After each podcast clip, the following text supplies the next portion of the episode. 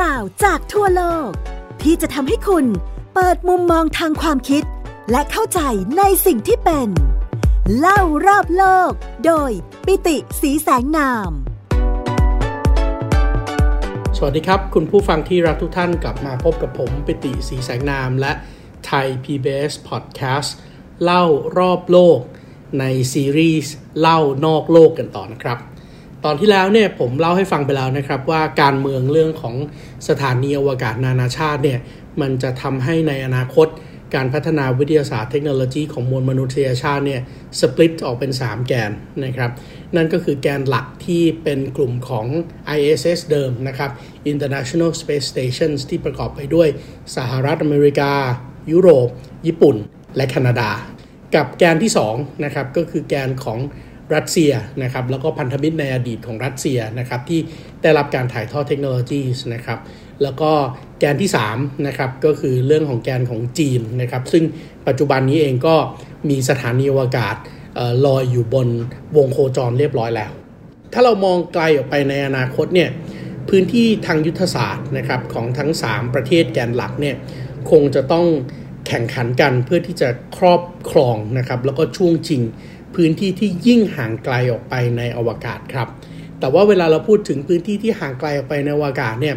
มันก็ไม่ได้ดูเวิ้งว้างไร้ขีดจำกัดนะครับ เพราะในความเป็นจริง พื้นที่ที่มันจะกลายเป็นพื้นที่ห้ำหันกันต่อไป ก็คือตำแหน่งที่วงโคจรประมาณ 58,000 กิโลเมตร เหนือพื้นผิวโลกครับทำไมตำแหน่ง 58,000 กิโลเมตร เหนือพื้นผิวโลกจึงมีความสำคัญขนาดนั้นครับ ทำไมต้องไปช่วงชิงความได้เปรียบกันในพื้นที่ที่ห่างไกลขนาดนั้นคำตอบก็คือ เพราะพื้นที่ที่ห่างไกลขนาดนั้นคือ พื้นที่นอกแถบรังสีแวนอารันครับ ภาษาอังกฤษเนี่ยจะใช้คำว่า Van Allen Radiation Belt นะครับ Van Allen Radiation Belt เนี่ยคือพื้นที่วงรัศมีขนาดใหญ่ในอวกาศครับ ที่ยังอยู่ในแรงดึงดูด หรือว่าแรงโน้มถ่วงของโลก ดังนั้นอนุภาคต่างๆ ตั้งแต่ขนาดเล็กที่สุด ไปจนถึงวัตถุขนาดใหญ่ จะยังคงมีปฏิกิริยาต่อแรงดึงดูดของโลกครับ และหากพ้นจากวงแหวนนี้ไป อนุภาคหรือวัตถุต่างๆ ก็จะถูกดึงดูดโดยดาวดวงอื่นๆครับ โดยเฉพาะในกรณีของโลกของเรา วัตถุนั้นก็จะเข้าสู่แรงดึงดูดของดวงจันทร์และดวงอาทิตย์ ในระบบสุริยะจักรวาลที่เราอาศัยอยู่ครับ คุณผู้ฟังหลาย ๆ คนนะครับอาจจะเคยได้ยินกระบวนการเวลาดูหนังวิทยาศาสตร์นะครับ ที่เขาเรียกกระบวนการ gravity assist นะครับหรือว่า gravitational slingshot นะครับนั่นก็คือในภาพยนตร์วิทยาศาสตร์หนังไซไฟหลาย ๆ เรื่องเนี่ยนะครับ มักจะพูดถึงเมื่อเวลาที่คณะนักบินอวกาศในหนังนะครับกำลังนำยานอวกาศลำหนึ่ง เคลื่อนที่โฉบเข้าใกล้ดาวเคราะห์ดวงหนึ่ง เพื่อให้หลุดออกมาด้วยความเร็วที่สูงกว่าความเร็วที่บินวิ่งเข้าไปหา กระบวนการเช่นนี้เนี่ยเกิดขึ้นได้นะครับ เพราะว่า ยานอวกาศได้รับโมเมนตัมส่วนหนึ่งมาจากการโคจรของดาวเคราะห์นั้นครับขณะเดียวกันดาวเคราะห์นั้นก็สูญเสียความเร็วส่วนหนึ่งไปจากการเร่งของยานอวกาศ ลองนึกภาพดูนะครับ เหมือนกับวัตถุ 2 วัตถุเนี่ยที่มันเข้าใกล้กัน มันจะเกิดแรงดึงและแรงผลักจากกันถูกต้องไหมครับ โดยเฉพาะถ้าวัตถุวัตถุดึงเนี่ยที่มีขนาดเล็กมาก ๆ วิ่งเข้าไป ใกล้ๆกับวัตถุดิบที่มีขนาดใหญ่มากๆ แล้วใช้วัตถุขนาดใหญ่นั้นเป็นแกนหมุน แต่วิ่งเข้าไปด้วยความเร็วที่เข้าไปแล้วออกมาได้เร็วมากยิ่งขึ้นนะครับ ลองนึกภาพดูนะครับว่าดาวเคราะห์ดวงหนึ่งเนี่ยมีมวลมากกว่ายานอวกาศคิดเป็นหลายหลายหลายหลายหลายหลายล้านเท่า ดังนั้นโมเมนตัมที่เกิดขึ้นจึงเปรียบเสมือนแรงผลักหรือแรงถีบมหาศาลครับ ที่ทำให้ยานอวกาศขนาดเล็กนั้นนะ่ะสามารถที่จะถูกผลักออกจาก แรงดึงดูดของดาวเคราะห์มหาศาลนั้น ได้ด้วยความเร็วที่เป็นความเร็วมากกว่าความเร็วที่ไหลเข้าไป การดีดตัวของแรงดึงดูดหรือว่า gravitational slingshot เนี่ยนะครับ ก็เลยทำให้กลายเป็นสิ่งที่มีความสำคัญมาก ๆ ในการที่จะทำให้เราสามารถที่จะส่ง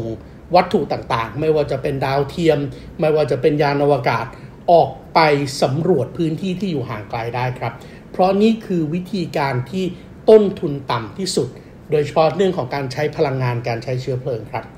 ดังนั้นหากในอนาคตมนุษย์เราจะเดินทางสำรวจจักรวาล ให้ไกลออกไปยิ่งกว่าวงโคจรระดับต่ำหรือว่าวงโคจรระดับปานกลางนะครับ LEO แล้วก็ MEO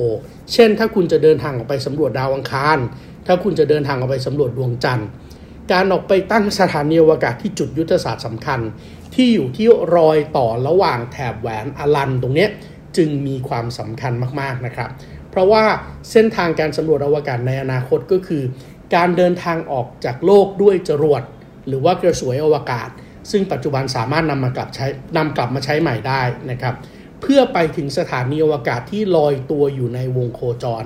แล้วค่อยเริ่มต้นการเดินทางจากจุดนั้น โดยใช้กระบวนการ gravitational slingshot ออกไปยังดาวเคราะห์ที่เป็นจุดมุ่งหมายปลายทาง โดยใช้โมเมนตัมของโลกเป็นตัวเหวี่ยงให้ยานอวกาศนั้นออกไป แทนที่จะต้องใช้ แทนที่ต้องใช้พลังงานมหาศาลจากการจุดระเบิดจรวด เพราะว่านี่คือวิธีการที่จะเดินทางออกไปนอกอวกาศที่เป็น deep space ได้ โดยระยะเวลาที่รวดเร็วที่สุด และใช้พลังงานซึ่งเป็นต้นทุนที่สำคัญที่สุด ในอัตราที่น้อยที่สุดครับ แน่นอนครับปัญหาก็คือไม่ใช่ทุกจุดบนเส้นรอบวงแหวน หรือว่าแถบแหวนอาร์เลนจะเป็นจุดจอด หรือทำเลที่ตั้งยุทธศาสตร์ที่ใช้งานได้ครับ เพราะต้องอย่าลืมนะครับว่าที่ระยะ 58,000 กิโลเมตรเหนือผิวโลก เมื่อเราหลุดออกจากแรงโน้มถ่วงหรือแรงดึงดูดของโลก เราก็จะเข้าสู่แรงดึงดูดหรือสนามของแรงโน้มถ่วงของดวงจันทร์และดวงอาทิตย์ทันที ดังนั้นทำเลยุทธศาสตร์ที่แนวแรงของสนามแรงโน้มถ่วงต่างๆ ยกเลิกหรือว่า cancel out ซึ่งกันและกัน แรงดึงดูดของโลก มันพอดีกับแรงดึงดูดของดวงจันทร์ทำให้ตรงนั้นกลายเป็นตำแหน่งที่ปราศจากซึ่งแรงดึงดูด และเหมาะที่จะตั้งสถานีอวกาศเนี่ยเอาเข้าจริงๆ ทั่วทั้งวงโคจรในระยะ 58,000 กิโลเมตร เหนือผิวโลกมีอยู่ด้วยกันเพียงแค่ 5 จุดหรือ 5 ตำแหน่งเท่านั้นครับ ลองนึกภาพดูนะครับ พื้นที่เล็กๆ 5 จุดที่อยู่ใกล้โลกของเรามากที่สุด ในจักรวาลอันกว้างใหญ่ไพศาล เราเรียกจุด 5 จุดนี้ว่า libration point หรือว่า Lagrange point นะครับ libration point หรือว่า Lagrange point เนี่ยแบ่งออกเป็น 5 จุดครับ จุดแรกเนี่ยนะครับอยู่ในรัศมีวงโคจรครับ ถ้าเราลองนึกภาพเรากำลังสร้างวงกลมนะครับ แล้วให้โลกของเราเป็น เป็นจุดศูนย์กลางนะครับของเข็มนาฬิกา หน้าปัดนาฬิกาของเราเนี่ยปลายของเข็มยาวก็คือดวงจันทร์ เพราะนั้นปลายของเข็มยาวของดวงจันทร์เนี่ยก็เหมือนดวงจันทร์ที่โคจรรอบโลกนะครับอ้อเวลาดวงจันทร์โคจรรอบโลกเนี่ยโคจรทวนเข็มนาฬิกา เพราะนั้นจุดที่เรียกว่า libration point จุดแรกนะครับที่ถ้าเอาสถานีอวกาศไปวางไว้ แล้ว จะอยู่ตรงกลางได้ตลอด ไม่ถูกดึงเข้าดวงจันทร์ไม่ถูกดึงเข้าโลกเนี่ยนะครับ จะอยู่ตรงประมาณสัก 2 ใน 3 ของเข็มนาฬิกาที่เป็นเข็มยาวครับ จุดนี้เรียกว่าจุด L1 ครับ เพราะนั้นจุด L1 เป็นจุดระยะทางระหว่างโลกกับดวงจันทร์พอดีครับ ถ้าเกิดเราหยุดการเดินทางโคจรของดวงจันทร์ไว้ที่ตำแหน่ง ถ้าเป็นหน้าปัดนาฬิกาก็คือที่เลข 3 โลกเราอยู่ที่จุดศูนย์กลางของเข็มนาฬิกานะครับ แล้วหยุดดวงจันทร์ไว้ที่เลข 3 จุด L1 หรือว่า libration point 1เนี่ยจะอยู่ตรงเข็มยาวที่วิ่งจากจุดศูนย์กลางออกไปที่เลข 3 ระยะทางประมาณ 2 ใน 3 ของเข็มยาวครับ หลังจากนั้นนะครับถ้ามองตามตามเข็มนาฬิกาทวนเข็มนาฬิกาไปเรื่อยๆนะครับอีกจุดหนึ่งนะครับที่จะอยู่ตรงข้ามกับ L1 ตลอดเวลาก็คือจุด L3 ครับ L3 เนี่ยจะไปอยู่ตรงกับเลข 9 บนหน้าปัดนาฬิกาครับ ในขณะที่ L4 จะอยู่ตรงกับเลข1ครับ แล้วก็ L5 จะอยู่ตรงกับตำแหน่งเลข 4 ครับ นี่คือ 4 จุดไลบราพอยที่ห่างออกจากโลกไปประมาณ 58,000 กิโลเมตร ที่ปราศจากซึ่งแรงหนึ่งดูแน่นอนนะครับ ถ้ามองแบบนี้เราจะเห็นว่าจุด L1 คือจุดที่ใกล้ที่สุด L4 L5 แล้วก็ L3 เนี่ยอยู่ในรัศมีวงโคจรที่เป็นตำแหน่งตัวเลขของเข็มนาฬิกา แล้วก็จะมีตำแหน่งประหลาดอยู่ตำแหน่งหนึ่งครับนั่นคือตำแหน่ง L2 ตำแหน่ง L2 เนี่ยกลายเป็นตำแหน่งที่อยู่ห่างไกลออกไป 50,000 จากระยะ 58,000 กิโลเมตรครับ แต่เป็นระยะที่ไปอยู่หลังดวงจันทร์แทนครับ เพราะนั้นเราจะเห็นได้นะครับ ถ้าเราหลับตานึกภาพเข็มนาฬิกาแบบนี้เนี่ยหน้าปัดนาฬิกาแบบนี้เนี่ยเราจะเห็นว่าจุด L1 คือทำเลที่ตั้งทางยุทธศาสตร์ในอวกาศที่อยู่ใกล้โลกเรามากที่สุด ซึ่งแน่นอนว่าจะเป็นวงโคจรที่มีการแข่งขันกันมากที่สุด เพื่อที่จะไปวางสถานีอวกาศ ที่จะใช้เป็นต้นทางของการเดินทางสำรวจอวกาศ เราอาจจะเรียกสถานีอวกาศพวกนี้ว่าเป็น space ports แล้วเมื่อการแข่งขันรุนแรงนี้เกิดขึ้น ทางออกที่สำคัญก็คือ การเข้าไปครอบครองจุด L2 ซึ่งอยู่ด้านหลังของดวงจันทร์แทนครับ ในขณะที่จุด L3 L4 L5 ที่ผมบอกว่ามันกระจายตัวอยู่ตามเลขของวงนาฬิกาเนี่ยมันจะเป็นตำแหน่งที่โคจรไปเรื่อยๆ ตามตำแหน่งของดวงจันทร์ครับ ดังนั้นการวางตำแหน่งสถานีวากาศณจุดเหล่านี้เนี่ยก็จะเกิดความสุ่มเสี่ยงต่อการพุ่งชนหรือว่าเกิดต้นทุนที่จะต้องคอยเคลื่อนย้ายสถานีวากาศอยู่เสมอ นั่นทำให้ไปไปมาๆจุด L2 ที่อยู่หลังดวงจันทร์ กลายเป็นทำเลที่ตั้งทางยุทธศาสตร์ที่มหาอำนาจต้องการช่วงชิงมากที่สุดครับ เพราะในอนาคตระยะยาว การสำรวจอวกาศของมนุษย์ คงไม่ได้หยุดอยู่แค่เพียงดวงจันทร์ แต่เรากำลังพูดถึงการใช้ดวงจันทร์เป็น gravitational slingshot ไงฮะนึกไหมครับว่าส่งกระสวยอวกาศไปอยู่หลังดวงจันทร์ แล้วใช้สถานีอวกาศหลังดวงจันทร์เป็น space port ในการที่จะใช้แรงโน้มถ่วงของดวงจันทร์ ยิงยานอวกาศจากตรงนั้นไปในพื้นที่ที่ไกลขึ้นคำถามก็คือเราต้องรอให้ถึงจุดนั้นที่มนุษย์จะออกไปสำรวจอวกาศห้วงลึกหรือว่า deep space จึงจะเห็นความขัดแย้งของการแย่งชิงพื้นที่ในอวกาศของมหาอำนาจ ต้องรอขนาดนั้นเลยหรือคำตอบก็คือไม่ต้องรอขนาดนั้นครับ เพราะเขาลางของความขัดแย้งมันได้เริ่มต้นเกิดขึ้นแล้วครับ และเขาลางของความขัดแย้งนั้นมันเกิดขึ้นภายใต้ชื่อ Artemis ครับ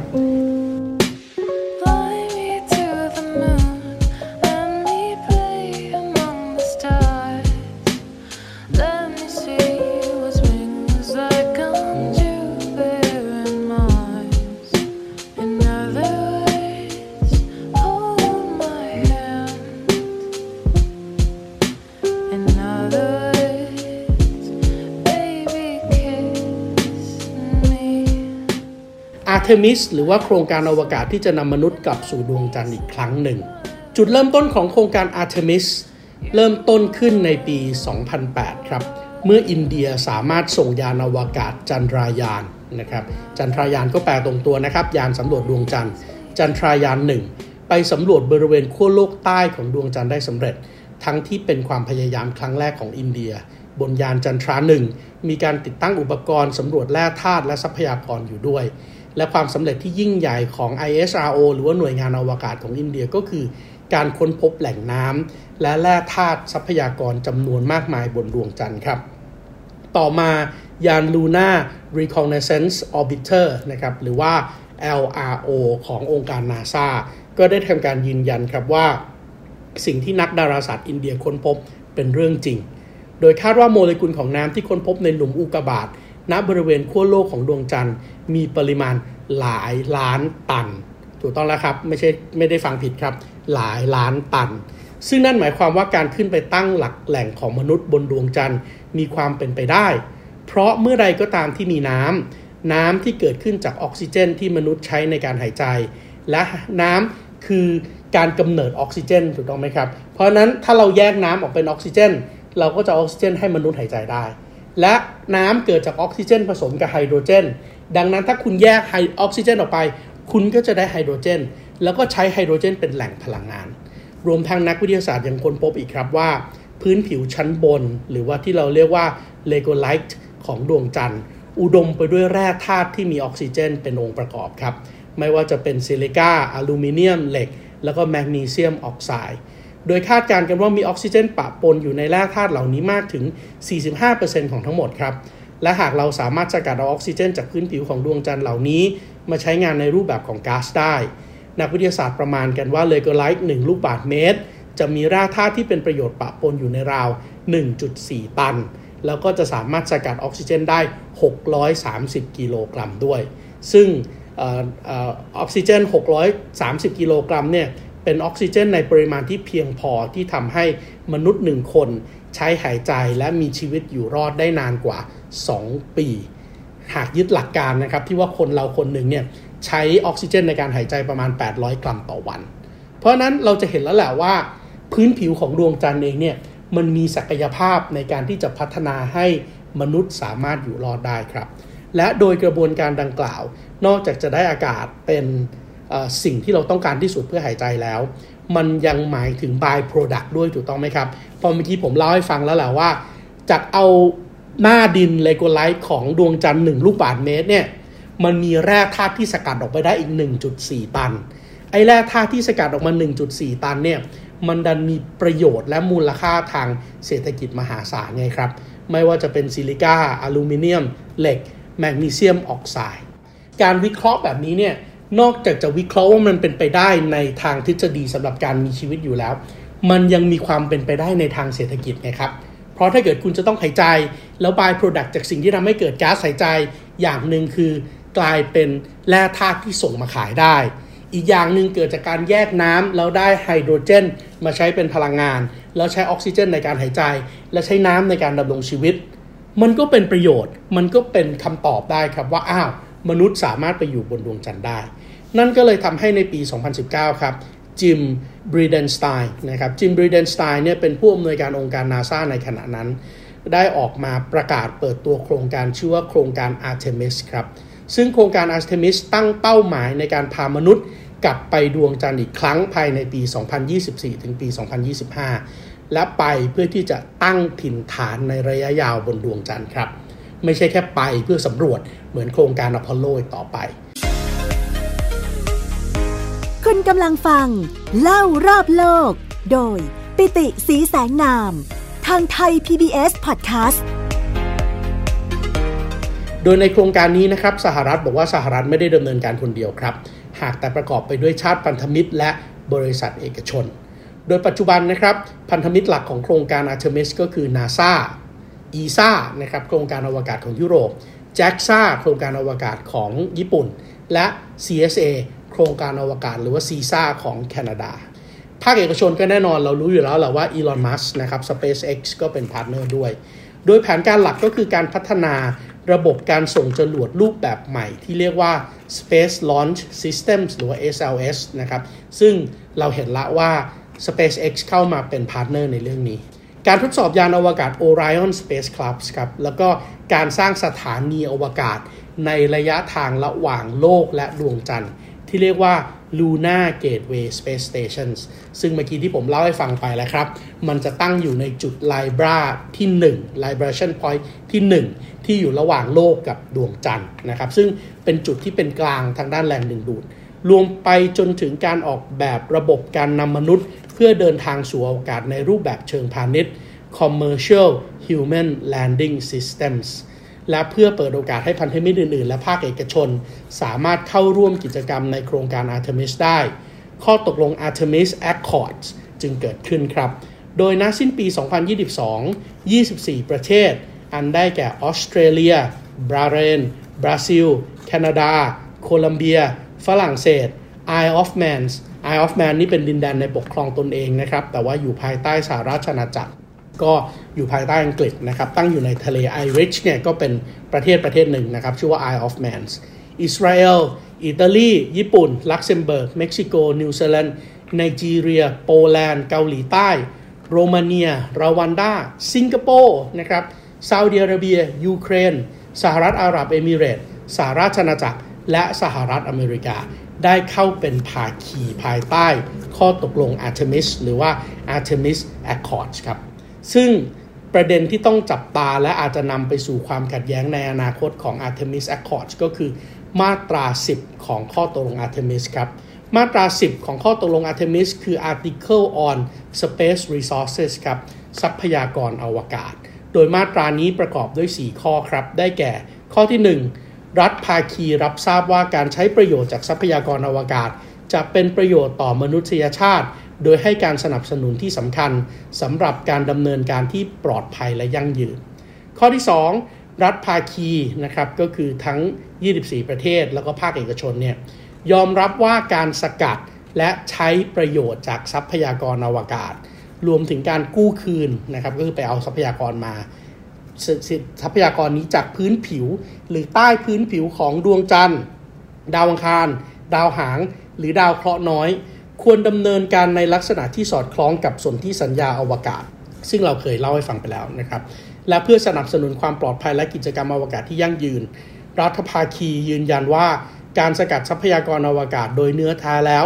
ไม่ได้ถือเป็นการจัดสรรของชาติ ภายใต้มาตรา 2 ของสนธิสัญญาอวกาศ และสัญญาหรือเครื่องมืออื่นทางกฎหมายอื่นที่เกี่ยวข้องกับทรัพยากรอวกาศ เพราะฉะนั้นตรงนี้จะกลายเป็นจุดที่เป็นจุดเปราะบางสำคัญครับ เพราะว่าข้อความนี้มันดันไปยกเลิกข้อความที่บอกไว้ในสนธิสัญญาอวกาศที่ผมเคยอธิบายไปก่อนล่วงหน้าว่า ทรัพยากรอะไรก็ตามที่อยู่บนท้องฟ้าเป็นของมวลมนุษยชาติครับ ข้อที่3นะครับรัฐภาคีมุ่งมั่นที่จะแจ้งเลขาธิการสหประชาชาติ ตลอดจนสาธารณชนและชุมชนวิทยาศาสตร์ ระหว่างประเทศเกี่ยวกับกิจกรรมการสกัด ทรัพยากรอวกาศของตน ตามสนธิสัญญาอวกาศเห็นไหมฮะข้อที่ 2 ยกเลิกสิ่งที่เคยให้สัญญาไว้ในสนธิสัญญาอวกาศ ข้อที่ 3 เคลมด้วยนะครับว่านี่คือกิจการที่เราทำตามนะครับที่เราจะทำบนดวงจันทร์แล้วก็ให้เลขาธิการสหประชาชาติรับรู้นะครับ ข้อที่ 4 รัฐภาคีตั้งใจที่ใช้ประสบการณ์ของตนภายใต้ข้อตกลงนี้ เพื่อสนับสนุนความพยายามระดับพหุภาคี ในการพัฒนาแนวปฏิบัติระหว่างประเทศ และกฎระเบียบที่เกี่ยวข้องกับการสกัดและการใช้ทรัพยากร รวมถึงผ่านความพยายามอย่างต่อเนื่องที่หน่วยงานของสหประชาชาติที่ตั้งขึ้นมาเพื่อกิจการอวกาศครับ COPUOS ดังนั้นเราจะเห็นนะครับว่าเมื่อไม่ว่าข้อความจะเขียนว่ายังไงก็ตาม สรุปใจความสำคัญของมาตราที่ 10 ของ Artemis Accord ก็คือทั้ง 24 ประเทศ ต้องการที่จะขึ้นไปทำเหมืองแร่บนดวงจันทร์ ซึ่งตรงนี้ค่อนข้างที่จะอันตรายครับ เพราะอะไรครับ เพราะว่าเชื่อได้เลยครับว่ากระบวนการนี้มันจะเกิดขึ้นรวดเร็วมาก แล้วมันจะไม่เคารพกับกฎหมายที่เคยตกลงไว้ก่อนหน้านี้ เพราะอะไรครับ เพราะที่มันเกิดขึ้นเร็วเนื่องจากเวลาทุกคนพูดถึงทรัพยากรแร่ธาตุบนดวงจันทร์เนี่ยคำศัพท์ที่ทุกคนมักจะใช้กันก็คือคำว่า CRIP ครับ CRIP K R E E P นะครับ K R E E P เป็นตัวย่อขององค์ประกอบทางเคมีที่พบมากที่สุดในตัวอย่างหินที่นำกลับมาภายใต้โครงการอพอลโลครับ โครงการอพอลโลเนี่ยนำตัวอย่างหินแล้วก็ดินของดวงจันทร์กลับมาที่โลกจำนวน 382 กิโลกรัมครับ โดยพบว่าหินที่นำกลับมา 382 กิโลกรัม โดยเฉพาะหิน basaltic ที่พบในดวงจันทร์เนี่ยนะครับ มีคุณสมบัติทางเคมีที่มีลักษณะ KREEP ครับ K คือสัญลักษณ์ทางเคมีของโพแทสเซียมครับ REE คือสัญลักษณ์ที่เป็นตัวย่อของคำว่า rare earth element หรือว่ากลุ่มแร่ธาตุหายากที่ค้นพบได้ยากในโลก แต่กลับมีคุณสมบัติที่จำเป็นอย่างยิ่งในอุตสาหกรรมไฟฟ้าและอิเล็กทรอนิกส์ที่ก้าวหน้าซับซ้อน และ P คือฟอสฟอรัสซึ่งในโลกโอกาสที่จะพบก้อนหินที่มีองค์ประกอบ KREEP หรือว่า CREEP ยิ่งหายากขึ้นไปอีกครับ เพราะการที่องค์ประกอบเช่นนี้จะเกิดขึ้นได้ ต้องมีปฏิกิริยาทางเคมีที่ผ่านพลังงานระดับสูง ซึ่งน่าจะเกิดขึ้นจากปฏิกิริยานิวเคลียร์ครับ ต้องอย่าลืมนะครับว่าการที่โพแทสเซียมจะสามารถที่จะผสานตัวเข้าไปกับฟอสฟอรัสเนี่ยเราอาจจะเจอในโลก แต่เราจะเจอในรูปของไนโตรเจนที่เป็นตัวตรงกลางถูกต้องไหมครับ แล้วไนโตรเจนที่ต้องเกิดฟ้าผ่าฟ้าร้องที่มีพลังงานขนาดเป็นล้านล้านกิกะวัตต์อะ ถึงจะทำให้ไนโตรเจนสามารถจับตัวหรือแตกตัวกับฟอสฟอรัสแล้วก็โพแทสเซียมได้ ลองนึกภาพดูนะครับ NPK คือปุ๋ยที่เราใช้ในโลก แต่เวลาอยู่บนดวงจันทร์มันกลายเป็น KREEP แทน นั่นแปลว่าอะไรครับ นั่นแปลว่ามันต้องมีปฏิกิริยานิวเคลียร์ที่ให้พลังงานมหาศาลพอๆกับฟ้าผ่าฟ้าร้องเนี่ยครับ ปฏิกิริยานั้นจะเกิดขึ้นได้ มันต้องเกิดขึ้นจากการที่มีแร่ปฏิกรณ์นิวเคลียร์ครับ อย่างเช่นยูเรเนียม ทอเรียม แล้วก็โพแทสเซียม เพราะนั้นนั่นแสดงให้เห็นว่าพื้นผิวของดวงจันทร์เนี่ยน่าจะมีสินแร่ที่เป็นที่ต้องการในภาคอุตสาหกรรมในโลกมนุษย์อยู่เป็นจำนวนมหาศาลครับ และหากเหมืองแร่บนดวงจันทร์เกิดขึ้นได้จริง และน่าจะเกิดขึ้นได้ภายในปลายทศวรรษนี้ครับ ปี 2030 ย่อมแน่นอนว่ามันย่อมขัดกับใจความสำคัญที่สุดของ Outer Space Treaties หรือกฎหมายอวกาศ นั่นก็คือหลักการสำรวจและการใช้อวกาศจะต้องเป็นไปเพื่อประโยชน์ของทุกประเทศ และจะเป็นกิจกรรมของมนุษยชาติทั้งมวล province of all mankind และจะไม่ตกเป็นกรรมสิทธิ์ของรัฐใดคำว่าทุกประเทศคำว่ากิจกรรมของทุกมนุษยชาติทั้งมวล และคำว่าไม่ตกเป็นกรรมสิทธิ์ของรัฐใด นี่คือไอเดียสำคัญของ Outer Space Treaty ที่คุยกันไว้ตั้งแต่ 1970 ครับ แต่ตอนนี้มันถูกยกเลิกไปแล้วโดย Artemis Accords ครับ เพราะราะฉะนั้น Artemis Accord เนี่ยจึงกลายเป็นเรื่องที่จะสร้างความห่วงกังวลในอนาคตครับ ดังนั้นในห่วงเวลาที่องค์การนาซาประกาศความสำเร็จของภารกิจ Artemis 1 ที่ได้มีการทดสอบระบบ SLS แล้วก็ระบบ การทดสอบยาน Orion ที่ไม่มีนักบินอวกาศ ไปบินรอบดวงจันทร์ได้เมื่อวันที่ 4 เมษายน ปี 2023 ที่ผ่านมา พร้อมกับการเปิดตัวนักอวกาศกลุ่มแรก ที่จะเดินทางกลับไปยังดวงจันทร์ในภารกิจ Artemis 2 ในปี 2024 อันประกอบไปด้วยผู้บัญชาการภารกิจนะครับ Commander Red Wiseman นักบินหลักนะครับ Pilot Victor Glover ผู้เชี่ยวชาญการปฏิบัติภารกิจที่ 1 Mission Specialist คริสติน่าแฮมมอดคอกนะครับแล้วก็ผู้เชี่ยวชาญการปฏิบัติภารกิจที่ 2 Mission Specialist number 2 Jeremy Hansen ซึ่งเป็นเรื่องที่พวกเราคนไทย สมควรที่จะแสดงความชื่นชมยินดีครับ ที่มนุษยชาติจะได้กลับไปยังดวงจันทร์ และเที่ยวนี้จะมีทั้งผู้หญิง และชาวแอฟริกันอเมริกันขึ้นไปบนดวงจันทร์ด้วย แต่ในขณะเดียวกันก็เป็นคำตอบที่ต้องมีคำถามที่เราคงจะต้องตั้งขึ้นเพื่อท้าทายตนเองด้วยครับว่า พวกเราคนไทยมีความรู้มีความเข้าใจในวิทยาศาสตร์เทคโนโลยี การเมืองแน่นอนครับ พื้นที่อวกาศเป็นเรื่องของการเมือง ภูมิรัฐศาสตร์ ภูมิเศรษฐศาสตร์ มีองค์ความรู้ด้านอวกาศดีมากและน้อยเพียงใด เราจะพัฒนาตนเองให้สามารถเข้าไปร่วมสร้างองค์ความรู้ และเก็บเกี่ยวผลประโยชน์จากอวกาศได้มากน้อยเพียงใด เพราะว่าถ้าเกิดว่าเราไม่สามารถที่จะขึ้นไปได้ และเราเห็นว่าตอนนี้ข้างบนนั้นกำลังจะเกิดความขัดแย้ง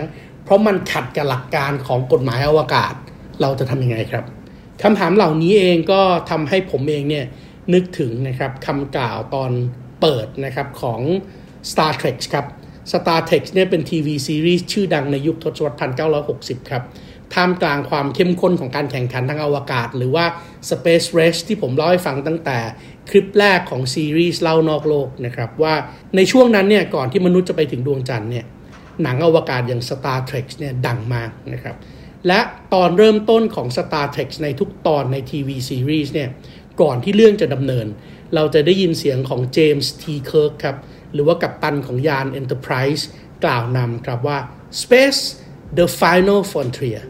These are the voyagers of the Starship Enterprise. Its five-year missions to explore strange new worlds, to seek out new life and new civilizations, to boldly go where no man has gone before. อวกาศคือพรมแดนสุดท้าย นี่คือการเดินทางของยาน Enterprise ภารกิจ 5 ปีในการสำรวจโลกใหม่ที่แปลกประหลาด เพื่อค้นหาชีวิตใหม่และอารยธรรมใหม่ ไปในที่ที่ไม่เคยมีมนุษย์คนใดได้เคยเดินทางไปถึงมาก่อน นี่คือคำกล่าวของกัปตันเจมส์ทีเคิร์กกัปตันยาน Enterprise ครับ Fly me to the moon.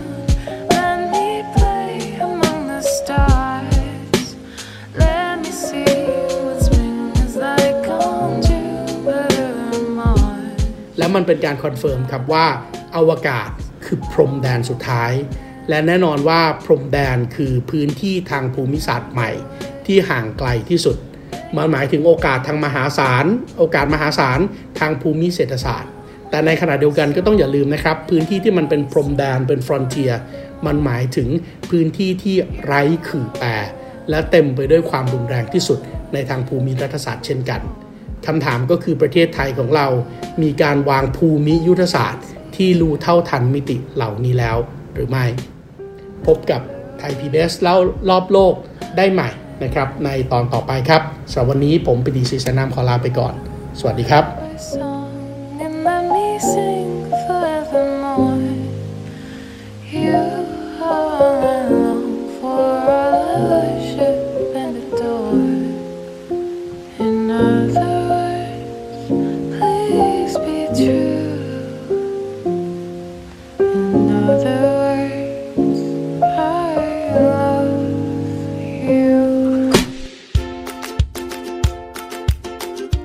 ฟังรายการ